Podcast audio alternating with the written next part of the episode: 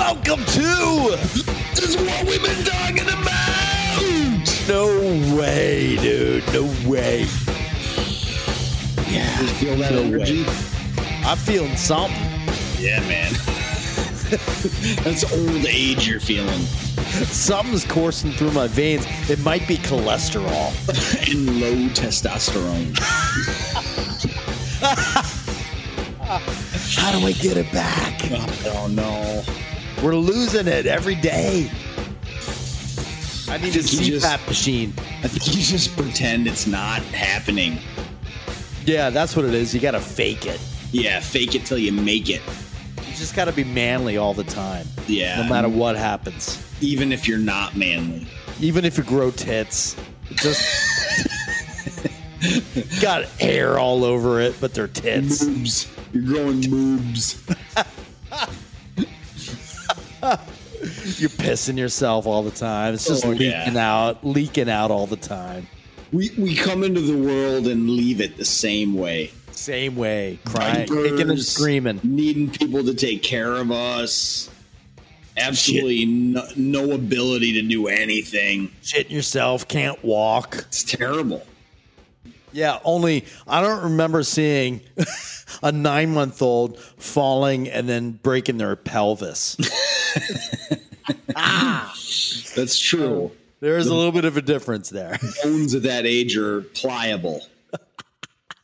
Yeah, it's barely bones. They're like more like cartilage. Yeah, it'd be nice if that happened at the end too. Think about all the cost saving, the pain saving, the yeah, that would be awesome. Switch it back to cartilage, pliable bones. You know, replace all your calcium with rubber. Oh, we'd never die then. That would be awful. Yeah, we need to die. That way others can live. Right. Right. What's been going on, man? How are you? Nothing. Just living, work, taking care of the family. I'm telling you right now, man, it's, I told you, I just got back from band practice, right? Yep. And the band I'm in, we usually do blues rock stuff. And now we're doing this album. We decided to take a little break and come back to our roots. And we're doing a rock album. That's awesome. You know, so I'm excited to let you hear it. Maybe we'll play some on this podcast. Yeah. Probably not, but maybe. It's not going to hurt our ratings. Yeah. Yeah. We may drop from 3 listeners to 1. Yeah, I mean, you know? Essentially that's the same. Yeah. You know, at those levels, it's the same. Right. Does it really matter? No, not at all. That's what cool. Have you been up to, dude? What have you know, I was the encouraging best friend to Alan, and I said, what are you practicing for? You ain't going to get any better at your age. You know, you're as good as it's going to get, and it's getting worse by the day. By the hour. I'll tell you something, though, man. It's true, because we're doing some songs now that I'm doing some techniques that it's a one-handed, like, 16th note, which is, you know, and, you know, to do that with one hand, you need a technique that you do, right? And, you know, man, it's been a long time since I've done that. And, you know, it's true what they say, man. If you don't use it, you're going to lose it. Yep. Especially with that stuff. So, you know, muscle mass declines and muscle memory and fatigue sets in. It's hard. That's why Tom Brady's retired now. Finally. Well, that might be because his supermodel wife decided to finally leave him, and he's like, maybe football wasn't worth it. Yeah. I don't know. I mean, my guess is Tom Brady can get any woman he wants. Yeah. And Giselle's beautiful and probably, hopefully, a good person, but I don't know. I think she loses on this deal somehow, but I mean, look, you know, in that case, think about it from a man's perspective. Tom Brady was perhaps a little selfish going after, you know, accolades and stuff, but That was his job. He was providing for his family, and he had to weigh, hey, one more season, you know, can I get another Super Bowl? I'm competitive. That's all of the man stuff that we've been talking about. And that's what he was doing. Yeah. And let's talk about that for a second, because that's an interesting situation. And I've talked to women that I respect, and they like support Giselle in this situation. And I just think to myself, whoa. Hey, wait a minute here. When Giselle met Tom Brady, he was a football player. Right. She didn't know him when he was 8 years old, you know, running the streets. You know, she met him when he was a football player. And I believe already an NFL football player, and already a successful one, or else he wouldn't have been able to go on a date with Giselle, who was at the time, a very good point. A Victoria's Secret supermodel, right? So that didn't happen. He was at Michigan and barely getting drafted in the 6th or 7th round because he had his body looked like, you know, the kid in gym class you picked last, you know. Yeah, he was all knees and elbows back then, lanky. Exactly. No muscle tone. Didn't, you know, so let's reset this for a second. Like, she met him when he was already a successful football player. That's right. Chasing championships. And she knew going into this that this was a long commitment, that until his body failed, that's what he was going to do. And let's face it, the NFL player doesn't play much past 40. I mean, that's rare, actually. What's the average NFL career? It's like less than 5 years, I think, the average. Yeah. Right? Yeah, we could say maybe 8 for a quarterback, perhaps. Maybe 8 to 10. Oh, if you're starting quarterback, if you don't get hurt, you know, it might be a little bit longer, but even so, you know, she might have thought it was, you know, maybe 10, 15 years. And it's been longer than that. But I don't care how many years it is. You committed to that. And why did you fall in love with him in the first place? Was it because he was competitive? He was successful? He was driven? Hardworking, driven, you know, goal-oriented. All those things that you loved about him. You can't all of a sudden say, well, you know, He's done everything he needs to. He needs to focus on his family. And here's the thing. Well, yeah, I mean, there is another side to it, right? There is, but I think Tom Brady probably did that as best as he could in the midst of being the best quarterback in the world. Yeah. Like, he looks like a father who is attentive to his children, who provides, protects, spends time when he can. I'm sure during the season, there's probably less time for his kids. I'm guessing in the off season, there's more time for his kids, and he probably does a lot of things with them. I mean, I can only speak on his like social media presence, and it seems like from that aspect that he's involved in those kids' lives. I mean, think about it for me and you. If we were professional athletes, which we are far from, I'm further than you, but I'm not much further. We're talking about like half a step further, maybe. You know, anyway. So the point is like, no matter what you do, you know, in our lives, our personal lives, you know, we can get wrapped up into any job that you do as a man. Yeah. You can get wrapped up into it, and it takes you away from your family. It does. And so you really do have to strike a balance. But in this case, in Tom Brady's case, it's kind of unique. This guy was a superstar quarterback, arguably the greatest of all time, even though I personally am not a fan of his because he was a Patriot. Yeah, me either. I mean, I'm a Buffalo Bills fan. I hated the Patriots. Exactly. Hated them. But I've gotten to the point since he left the Patriots to understand his greatness. Right. In the grand scheme of football, he is one of the greatest, if not the greatest quarterbacks of all time. But the point is that knowing that going in, and as competitive as professional athletes can be, and as men, we understand that it's tough to walk away. That, you know, it's a finite situation. You're not going to play when you're 50. You know, I think so. Do you do one more year? You know, I think you keep going till you can't produce anymore. And like even this past season, even though his team didn't really do much with the Buccaneers, you know, that their record wasn't what it was the last couple of years, and they, you know, what was it, a couple of years ago they won the Super Bowl, you know, so and they're kind of trending downward, but his stats really weren't They weren't amazing this year, but they were like, you know, top half quarterbacks, you know, top 50% of the quarterbacks in the league. He's still in that grouping at 45 or however old he is. Crazy. Yeah. He could do another year. He could do another 3-4 years and be better than the bottom half of the quarterbacks in the league.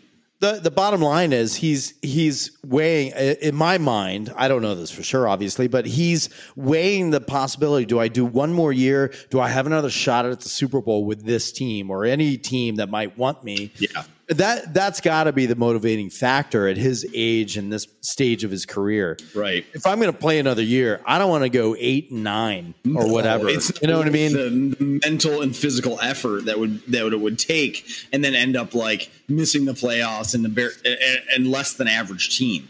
So, exactly. So he retired. The question is, but I mean, his marriage is over. She dumped him before he retired, and so his marriage is over. He's paying attention to his kids. But here's the thing. What if a team that has everything else in place but the quarterback comes to him and says, sign a 1-year contract with us. We're going to go to the Super Bowl this year. I believe he would have done it. I think so, too. Because you can't take that competitiveness out. And, like, what an opportunity. This may be my last shot at one more ring. Yeah. I believe I could do it. You know what I mean? But maybe he's convinced, though, that he is the GOAT, right? And how many rings does he have? Six. Or no, seven. Seven rings? Did he pass Jordan for the all-time? Because Michael Jordan in the NBA has six. I think he might have passed him. I think Tampa Bay put him at seven. I'm going to look it up, but I think you might be right. Yeah, but here's the thing. So I think – and again, going back to what we just said a couple minutes ago, we both hate this guy. I mean, I don't hate him as an individual. I hate him as a player. Yeah, I think as he's on another a competitive team. He's a really good dude. Like, you want to know what I love about him? Even though I hate him as a player, he's not out there saying he's the GOAT. Right. Look at the douchebag LeBron James. I know. Like, self-proclaimed, named himself King James. And then when he broke Kareem's scoring record, basically said, he's the best all time. I'm the best all time. He's not. You're not the best. And so my son's asking me about him. And, you know, I'm a huge Michael Jordan fan, best player of all time. No, there's no negotiating that. I mean, are there other great players? Sure. Wilt and Bill Russell in their you know, certain eras, they were unstoppable. They won lots of championships, but Michael Jordan absolutely revolutionized the league. And, you know, that was at a time when they played defense. Yeah. And, you know, Jordan would drive to the hoop and get just crushed by, like, Detroit Bad Boys or by anybody, right? They like, crushed those guys. And, you know, nowadays there's no defense. The NBA is a joke. Are there good players and skilled players? Sure. But, like, there's no defense. So LeBron just saying, you know, I was telling my son, I said, you know what? He said, where's LeBron in your top players? I said, good question. I said, skill wise, he's in the top 10. Yeah. I don't think he's even a top 5 because I have to take the whole picture of defense playing. Like, he scored a lot of those points without like any defense. Right. Like, probably 3/4 of them. There might have been some defense his first few years in the league, and then it just went away. Right. But, like, I have to take that into account. I have to take, you know, the game, the rules, all those things into account. It's not the same. I said probably top 10 just based on he's 6'8", athletic, can hit the three, can drive to the hole, dunk on anybody, could post up. I mean, he's got it all. Yeah, he's one of the best in the game currently. There's no doubt, right? Yeah. But when it comes from top 10 ever, possibly. I don't know. That might be too high. But dude, he's not better than Jordan, and he's not better. Kobe. And I hated Kobe because I hate the Lakers. Yeah, I can't stand Kobe, and you know, just because he died in a helicopter crash doesn't make him better basketball player in the scheme of things. No, I mean, he's tragedy, obviously. Up there though, I mean, he's better than LeBron. He could hit the game-winning shot. He wanted to bury you. Yeah. It's more of a mentality. Like, Jordan and Kobe had that mentality of, I don't want to beat you.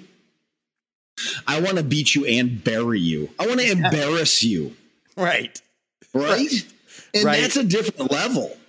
But that's the competitive level that Jordan was on, that Brady was on. Yes. He didn't have to. I'm sure he talked smack on the field, but I didn't really hear him talking smack in the media. No. Did Jordan? I don't know. Not written. If people ask Jordan today, like, is he better than LeBron? He won't say that he is, but he freaking knows that he is. You know, there's 6 reasons why he's better than LeBron. Exactly. Yeah. By the way, Tom Brady has 7 rings. Yeah, I thought so. He passed Jordan with that Tampa Bay Super Bowl. He did. Dude, I mean, it's a different sport, but still, it's pretty cool. And dude, he could have had 9. The 2 against the Giants, he could have won. And he lost. Here's the other interesting fact. So Michael Jordan won 3 championships in a row. 2 3 peeps. That's crazy. And, hold on. Like, look at how it connects. So they won 3. He retires after his dad was murdered and played 2 years of baseball, which I think was just like a psychological reset for him. You know, he had to get away from basketball, but he won 3-peat, retired for 2 years. Guess who won those 2 years he was retired? The Houston Rockets, who had Hakeem Olajuwon and those teams. Yeah. Right. Sam Cassell, Robert Ory. They were really good teams. So, but they won a 2-peat back to back. The 2 years Jordan was out of the league, he comes back and they win the next 3, another 3-peat. So like, we can't, we can't say for sure this would have happened, but you win a 3-peat, you're out of the league 2 years, and then you win another 3-peat. Hypothetically speaking, in all possibilities, they could have won those 2 years, and it would have been 8 in a row. I mean, that is crazy, dude. I know. But look at the player. I mean, I don't know, you guys out there, if you saw the documentary, but this guy was a monster. You talk about coaches, like coaching players and instigating and like inspiring people. Michael Jordan was an amazing teammate. He'll call you out if you're not doing stuff. I mean, that's what you got to do. If you're on a team, you have to be like, hey man, you got to play better. And then it's not like you can't, they can't say anything back to you because you're playing at an incredibly high level. Yes. You know, it's not like you're slacking off and you're telling somebody else, like, you're playing up, like, come on up and meet me at this level. Yeah. Let's go. Yeah. Yeah. And that's what he did. That's what he did. The thing is, like, he was busting his butt in practice, working hard. He was trying to beat people in practice and calling out his teammates. You're not working hard enough. Yeah. And it wasn't out of like, I'm better than you and you suck. It was, I see potential in you. Yes. You can reach, you can do better. Like, we need you. I can't play this all by myself.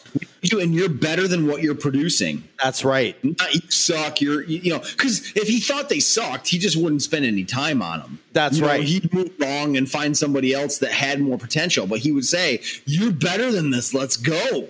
Right. I mean, what better teammate is there than that? There isn't. He makes everybody else around him better by, you know, going after him and holding him accountable. So I wonder if Tom Brady was like that too. And we've all seen like sideline camera angles of him yelling at people and like during the game, like, you need to fucking do this and that and the other thing and whatever it is that he's yelling about, even to the, like, the offense coordinator and the head coach. Yep. What was that famous argument that he had on the sideline about that? He was like pissed. Yeah. About I mean, something. If you're a competitor, I mean, you have to respect authority. Okay. And that's a manly characteristic, right?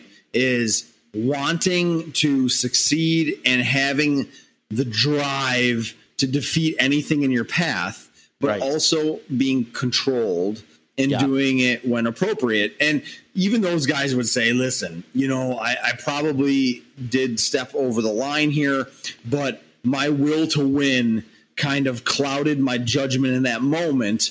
And that unbelievable desire to win and to succeed kind of clouded my judgment in that moment. And, you know, so they would probably admit that they took it too far, but those are the guys that are the best.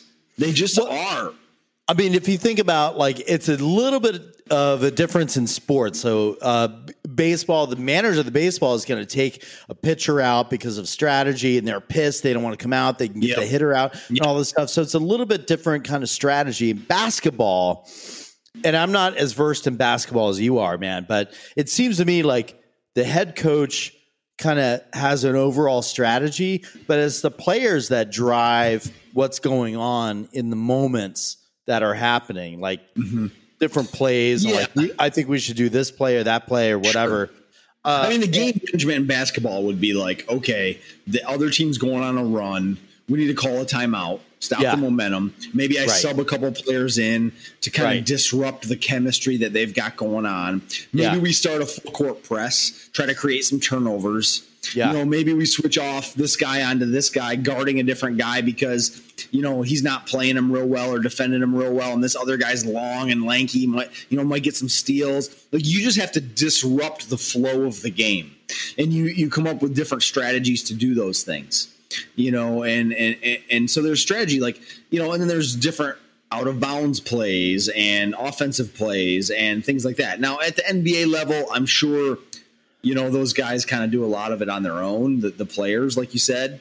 But there is strategy, and when do I call timeouts, and when do I, and how, and in what way can I disrupt this momentum that the other team has somehow gained, you know? And somebody like Jordan and Brady, and these guys know the game so well that they're almost undermining. Well, that's not the right word, but like they can butt heads with the playmakers and the decision makers of what's going on and go, no, I think we should do it this way. Like, I'm in it. We've been doing this for so long. I know what's going on. Yeah. And I think I see that a lot of the time. What's that? I think they might be right a lot of the time. I think so. Because they're the greatest. And, you know, the coaches know the X's and O's, but these great players are executing and also know the X's and O's. That's right. You know? At some point, you know, Brady knows what play to do. And Peyton Manning, another one of the greats, you know, like, definitely. If he had won a few more championships, I might even say he was better than Brady as far as a pure passer and quarterback, but he called almost all of his own plays at the end of his career. Yes, he did. I mean, he was the coach. You know, he was just incredible. He was the playmaker, play caller for sure. So it's kind of interesting, but getting back to like Giselle and her decision to leave and all that, and who knows what's going on behind the doors, but on the surface, if it's about like him going back and doing another year and being away and all that stuff, like, that's what you signed up for. That's my thought. You have to support your man in this. Like, how many more years is he going to do it? Till death do us part, in sickness and health. And I mean, you know what he does for a living. Like, that's what he's doing. That's his passion. That's why you love him. If you wanted to marry the high school gym teacher who's working 7:30 to 3:30, then that's who you should have married. But you wouldn't have Super Bowls, and you wouldn't have what you have. Did you marry Tom Brady because he was a nice guy and he had a horse cock, or did you marry him because? I mean, what was it? No, it was. You married because he was a passionate guy and he was into what he was into. He was focused. He was driven. And that's what women are drawn to. I it's true, man. Yeah. And then eventually there's this, like, there is a little bit of a fine line. Is it selfish to go back for another year for your own accolades? Is it? And even if she's like sitting there saying like, listen, you've done everything you need to do. You've won 7 championships. You know, there's no one around you. It's time to retire. And I actually can understand that point of view. Yeah. And maybe this is a situation. I disagree with Giselle's final decision. Okay. Yeah. Because you support your husband no matter what. If you're a good woman and a good wife, you support him no matter what. Now, having said that, he might have made a mistake. He'd won 7 championships. You know, he is starting to decline somewhat physically. He's not who he was 20 years ago. Right. Maybe he made a mistake and did go a year or two longer than he should have. But right. I don't think that changes the fact that she should not have abandoned him. I mean, without knowing any other details, we're just going on the surface of what we know. But if that's all there is, then you got to say, I mean, you have to support and be like, I'm not, you can voice, hey man, I'm not happy about this. So this has got to be your last year. Okay. It's my last year. You know, like, I'm not happy about it. I don't fucking like it, whatever. Yeah. Then, you know, you have that disagreement, but she's still, in the end, you support her, man. Because ultimately, when you agree and you're standing before the marriage official and stating your vows, you're basically saying, in thick and thin, I'm committed to you. But in this case, it's like Giselle's only committed to you if you do what she wants. Yes. What does that mean? Well, let's turn the tables and say Giselle is a bikini model, right? She's got to shoot. She's got to shoot in New Zealand, mm-hmm. you know, during the Super Bowl. And Brady goes, I don't want you to go during the Super Bowl. It's the Super Bowl. I'm in it. I want you there. I want you there. Yeah. And she's like, no, I need to do this, blah, blah, blah. You can have an impasse. You can have a disagreement and you can have that stuff like. He's got to support her in the same way that she has to support him. Yep. And I think that's perfectly reasonable. There's all kinds of different scenarios you can come up with that will lead to this sort of argument and impasse. But in the end, you have to support each other. Yeah, and like you said, man, there has to be some give and take. And maybe Tom made the wrong decision. But she still, as a respectful wife, needs to support him, even if she's kind of upset, maybe even slightly resentful. But right. she needs to bury that and support him because she committed to him as her husband, and vice versa. If it was, like you said, like he needs to, maybe he's resentful. Maybe she does the shoot in New Zealand when he's at the Super Bowl and she's not there. But he supports it because it's her career and he loves her and he committed to her, and he might be a little pissed off, but he doesn't leave her over it. Right. Exactly. You can have disagreements and be pissed off at each other. Yeah. Doesn't mean it has to be over. Right.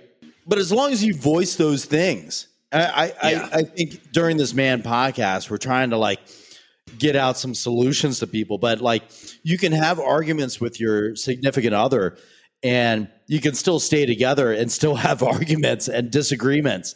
Yeah. It doesn't mean it has to be over.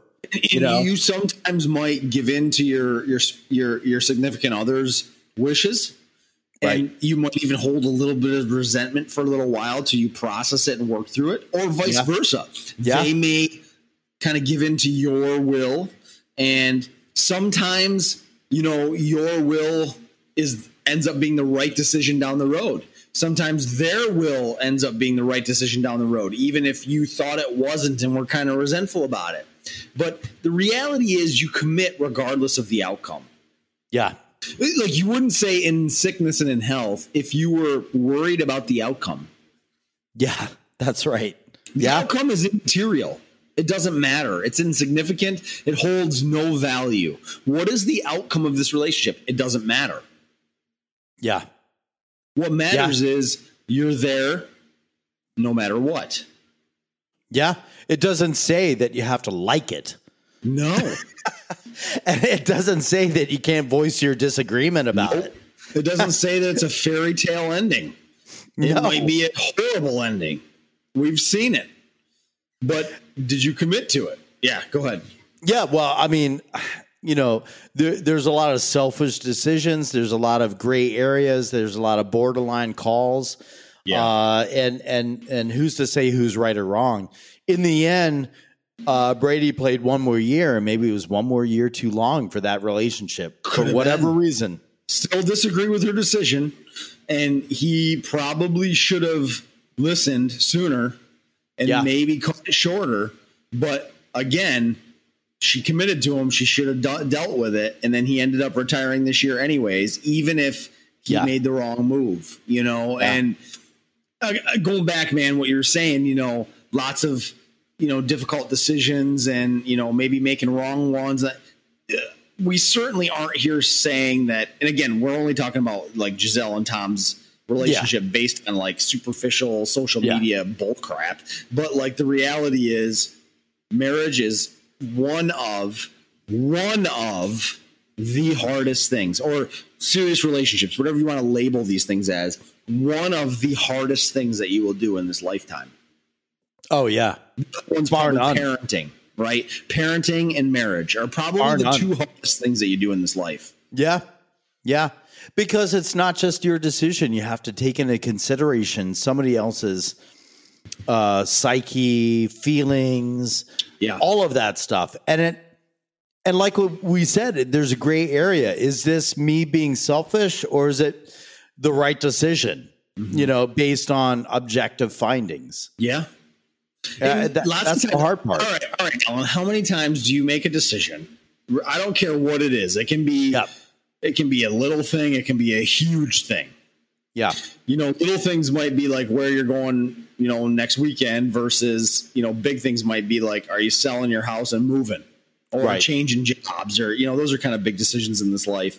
But regardless of how big or small the decision is, how many times have you worried about, making the right decision or the wrong decision, and maybe even possibly making the wrong or right decision?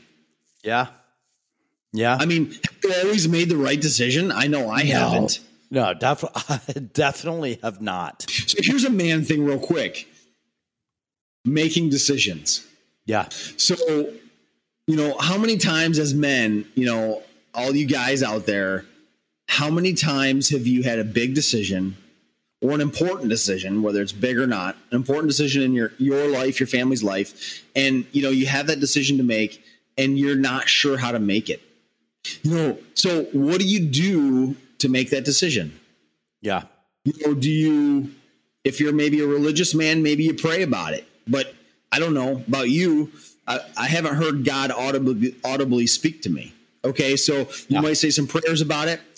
So let's talk about solutions here real quick. Okay. What do you do to make important decisions, and how do we do that as a man? So let's just take an example real quick, like a job decision. Let's just say, like, I'm not happy in my job. I want to look for another job, whatever. So when I go through in my head to make a decision about another job is, how does it affect me seeing my kids?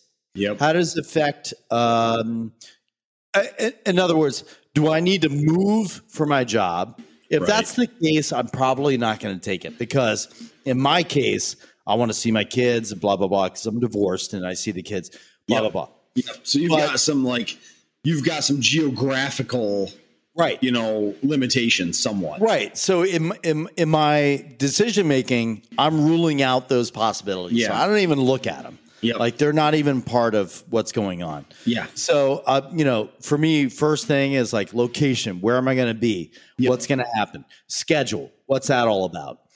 How does it affect my kids? How does it affect the wife? How does it affect the home situation? All of that stuff. I mean, I go through it. What I think is logically, and rule out the stuff that are like, absolutely, I can't do that. So those are off the table. Yeah. I mean, I don't know. What do you do? Well, that's a great place to start. Absolutely. Those are some of the initial kind of,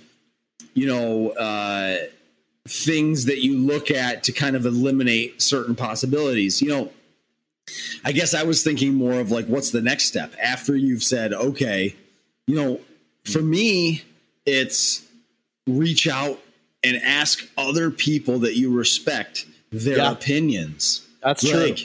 Maybe I might reach out to you, Alan, and say, listen, man, I got this job opportunity. Here's the situation. I've already decided that it's okay for my family if we do it. Yeah. But here's the situation. Here's the hours. Here's the pay. Here's the reason I'm considering it. Here's the reason I'm dissatisfied at my current job. What are your thoughts on that?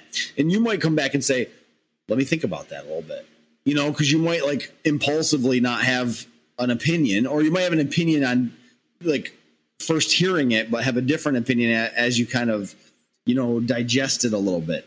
Right. It goes back to what we were saying about having that male figure in your life that you can be vulnerable with. Yeah. We talked about that last week and the week before. Yeah. But that same sounding board can be someone who can help you kind of guide some decisions or have a fresh perspective on stuff. Yeah.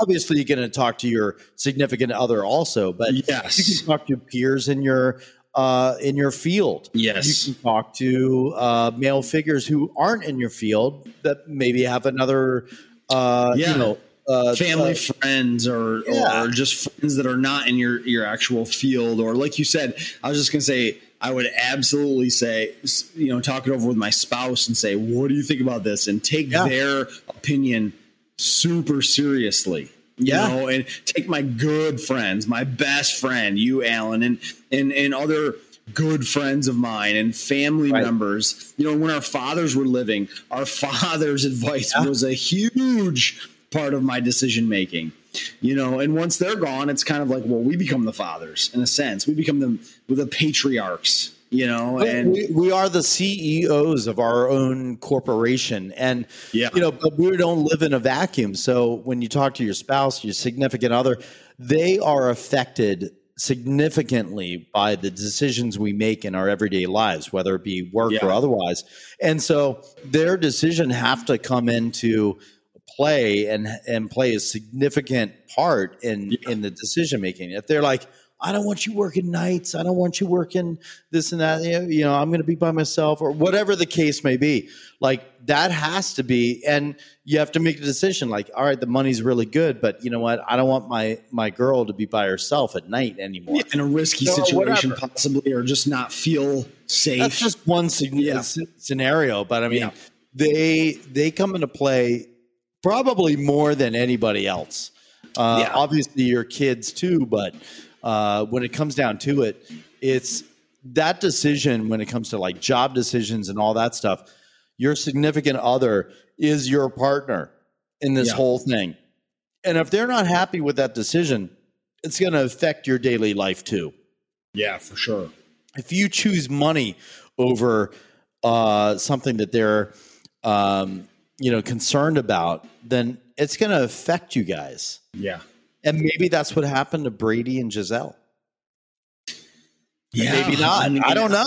We don't have that insight. We don't have the inside information, but I'm sure Brady has guys that he surrounds himself with and he kicks all these ideas off of. I'm sure he kicked him off, you know, ran him by Giselle. And she had a different opinion, but ultimately he came to the decision that he wanted to play another year. I totally get it. You're the best all time. Yeah. You know, Jordan came back and played a couple years with the Wizards after he had retired. Yeah, he did. And, you know, he didn't win any championships, but he was still like, you know, an all-star player. He was still like top 20 player in the league by far.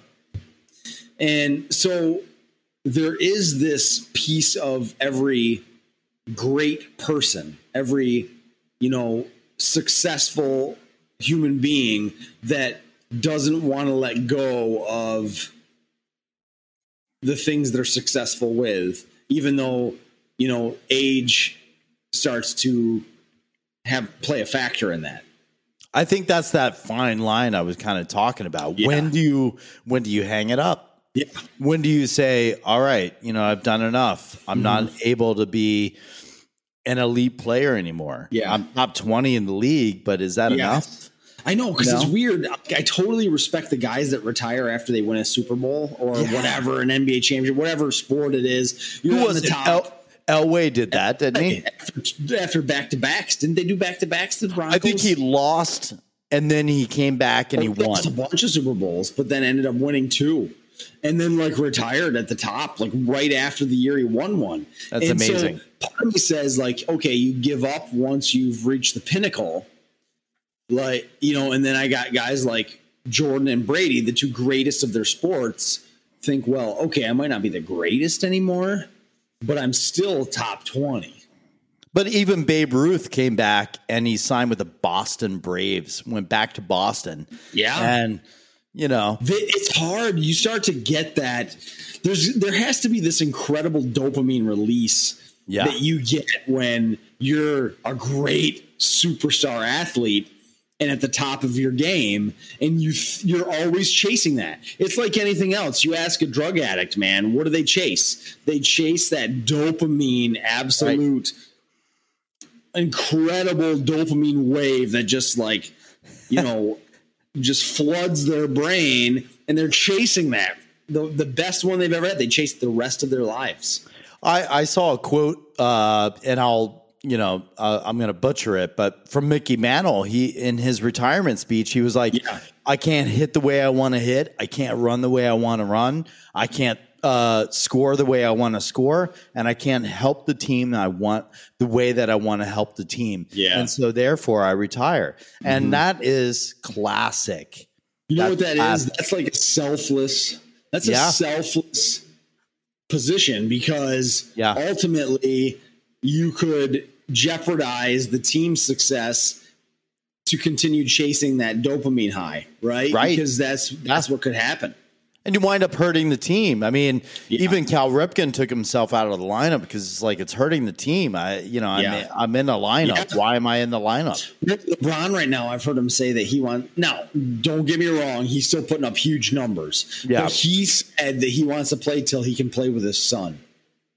So he wants his son to be in the NBA, and he's going to play till his son's in the NBA. He's a jackass. I know he is. But like, I would feel even more passionate against him if he wasn't putting up decent numbers. But here's the other thing. All right, real quick, you know, kind of maybe let's talk about this for the last few minutes here. Okay, I got something. So, all right, here's something interesting. There's some players, former players, and even a couple current players.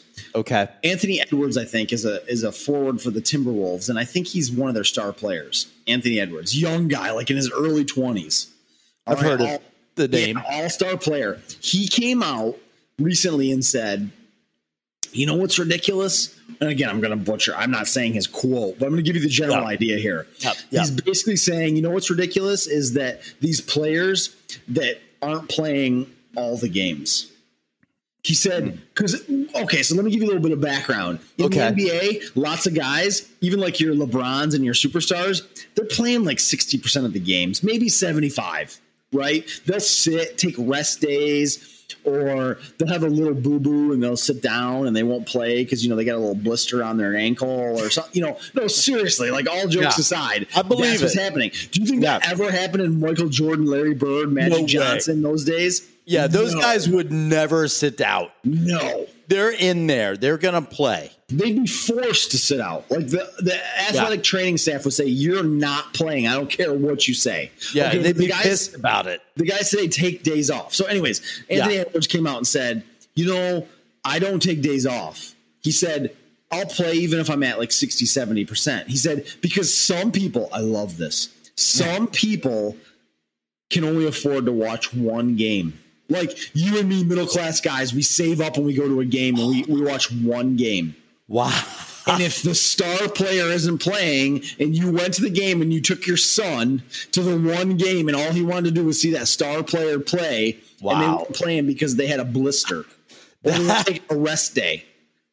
Wow, man, that is that. And then I was reading some articles and Barkley, Charles Barkley, one of the all-time greats, came out and said the same thing.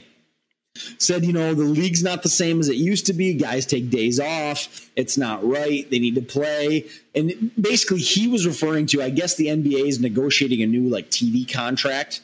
Okay. And it's going to be like enormous. And so because of the amount of money that this new TV contract is going to be, they're going to be able to pay players like 40 to 60 million a year. Wow. Per like certain superstars. And Barkley's like, this contract's coming and these guys play like 60% of the time.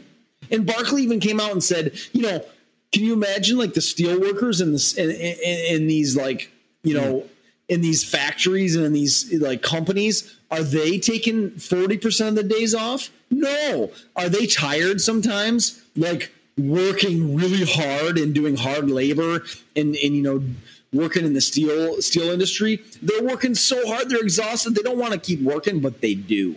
But you know what that's going to lead to? It is exactly what we were talking about last week is all these high paid players, 40 to 60 million, they're going to sit out or whatever. There's going to be rules that are going to be implemented in these major sports to protect the money that basically they're paying these players, right? They're commodities. Leading this whole thing, right? Like that was the root of it all. Of course. Yes.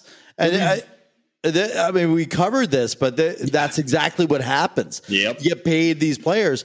Well, they want to ensure that these players are not going to get hurt. So they're going to implement rules and come up with rules to protect the players under the guise of safety. And in reality, it's an insurance policy so that the teams will be able to have these players play and not get hurt. Yeah. So I think there's a two-headed monster here. Yeah. Okay. One head is the money part, which you just mentioned. Like they don't want these people playing too much or getting hurt or all these rules to protect them from getting hurt because that's their cash cow, whether it be like the owners or the TV contracts or the, you know, whatever it is, the NBA, the NFL, the NHL, the MLB, that kind of stuff like that. There's so much money involved.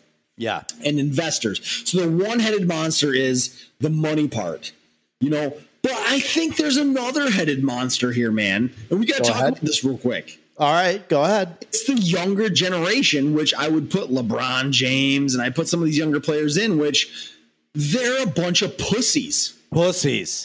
Such pussies. And dude, why do these rules become implemented? Because the Players Association push for it. And who are the Players Association? They are the players. They're the players, and they're a bunch of pussies. And this generation has become entitled. And you know what? LeBron and those guys, they think they deserve these days off. Come on, man. They deserve them. You want to know why? I deserve a day off. Hey, Alan, they're so great at what they do. They deserve these days off. Well, and I'm not there is why LeBron will never be as good as the generations before him. That's right. That's right. Michael Jordan. Day off. What's that? You were saying you wanted a day off? I need a day off, dude. We all need a day off. These guys need to play every day. I'm not saying they don't work hard, man. To be a professional athlete is tough. You got to be elite, and you got to be day to day. You got to be doing it on the off season, all that stuff. No, but I think a lot of that's gone by the wayside. I think they get by the talent now. A lot of it.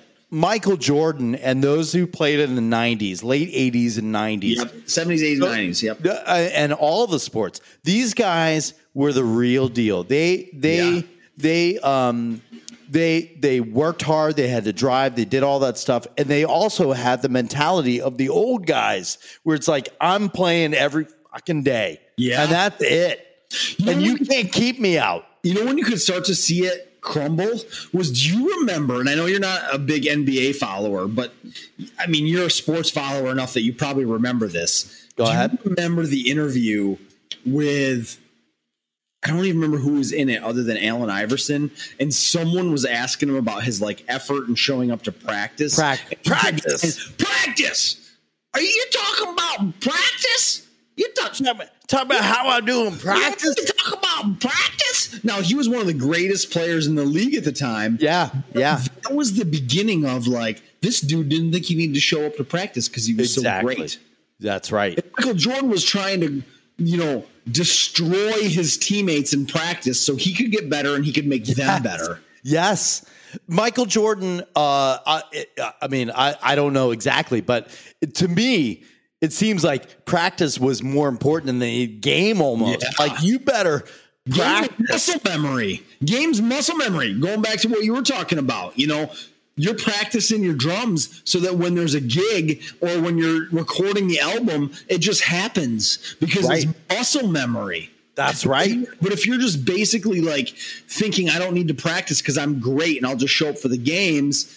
Okay. Your talent will take you so far, but all of a sudden you come up against a competitor like Michael Jordan who takes practice seriously. Yeah. And you're going to get destroyed and laid out. Talking about practice? Practice? Come on. You know, it's like, yeah, that was the beginning of the fall right there. Yeah, that's a great, great point, man. I quote that all the time. Practice. It's so great. Here's the thing, man, these generations, they don't want to put work in anymore. Well, that's listen, putting in the work, getting your 10,000 hours in makes you, an expert in whatever thing that you're doing. Yep. So if you ain't practicing, listen, I'm not a musician to any level, but I play music for a long time. And I'm telling you right now, if you go to a gig and you're just going to wing it on your own skill from before, you're going to fail because the practice gets you tight with your teammates, with your bandmates. Definitely. It's the same thing with sports, man. Yeah. Same thing. Yeah. Same thing. I can remember. Here's another interesting point. When I was in high school and I was outside shooting hoops by myself, practicing. Yeah. Practice. You know what's interesting about that? What? And I bet you this is the same for you. I don't even have to ask you. I know it's the same. Here's the reality. Yeah. When I was in high school and I was outside shooting by myself, weather conditions could have been terrible. They might have been great. Doesn't matter. It didn't matter. Nothing mattered. I was going out there. I was going to practice. Like for you, nothing mattered. Something could come up. Doesn't matter. You were going to practice. But you know what? Here's the point I want to make. I loved it. Oh, yeah. I loved it. Yeah. I loved practicing. But you know what the other thing is that you don't even realize that you're getting better until you have the game. But why are you doing it? I'm not even sure you're doing it to get better. I think you're doing it because you love it. And then you get better. Yes. That's the difference. I think today's athletes, I'm not sure they love it. I think everybody's told them how great they are, and they're fine being that great. Dude, man, you hit it on the head, man. I remember getting out and I wasn't a great baseball player, but I remember going out on my driveway and those garage doors, they have the sections. Yeah. Well, and the handle in the middle of the garage door was like the middle of the plate for me. Right. Yeah. And so the sections were perfect. So I would sit at the end of my driveway with the tennis ball and pitch to this thing. And if I was able to hit the corners or like hit the handle or whatever. It was like hours. Would you do that? Hours, dude. You weren't doing that because you were going to be the next Nolan Ryan. No. You knew that probably wasn't going to happen, but in your head, you imagined it and you were out there and you were doing it and it was amazing. And I loved it. I was out there by myself. Loved it by yourself. There's no passion anymore. No. These men, they're not men. These athletes, you know what they are? And we've talked about this in season one, man. Go ahead. They are. They're not real men. And, they have way more talent than you and I do in the things that they're talented in, but they're not as tough of men as we are. They're not as tough as men as the listeners that we have. They're not. They're not real men. How much greater would LeBron be? I call him LeBron. LeBum. How much greater would he be if he just had the passion and the drive that Jordan had? He would have been the best of all time. I think he would have been. Even though I think he's not in the top 10, I'll say that because I think he was physically gifted beyond any athlete I've ever seen. And you know what? Jordan was physically gifted, but he also had the drive and the passion, and he held teammates to account. Yes. It didn't just like... I don't know what LeBron does, but I'm just saying, like, it seems to me that LeBron does not live up to the standards of Jordan as far as practice. No, I'll tell you what LeBron does. He changes teams and recruits superstars to his team to help him win championships, whereas Jordan would stay with the Bulls and challenge the guys that the front office brought onto his team to be as great as they could be. But LeBron chases super teams. Dude, he was on a team with like three future Hall of Famers. Well, that's what I was going to bring up. I've seen this meme before, and I'm sure you did too. Like comparing LeBron and Michael Jordan, and like how many teammates made the Hall of Fame? Jordan, 0 or whatever it was, maybe Pippen, so all-star teammates, blah, blah, blah. And LeBron has like, I don't know, 5, 10. A ton. Yeah, a bunch. I mean, that says a lot, doesn't it? Yeah. Teammates were all-stars and Hall of Famers. So he went from Cleveland to Miami chasing right. Chasing money for himself. Money and championships. Went back to Cleveland, then went to L.A., and he's been sucking at L.A. I think they won one championship there.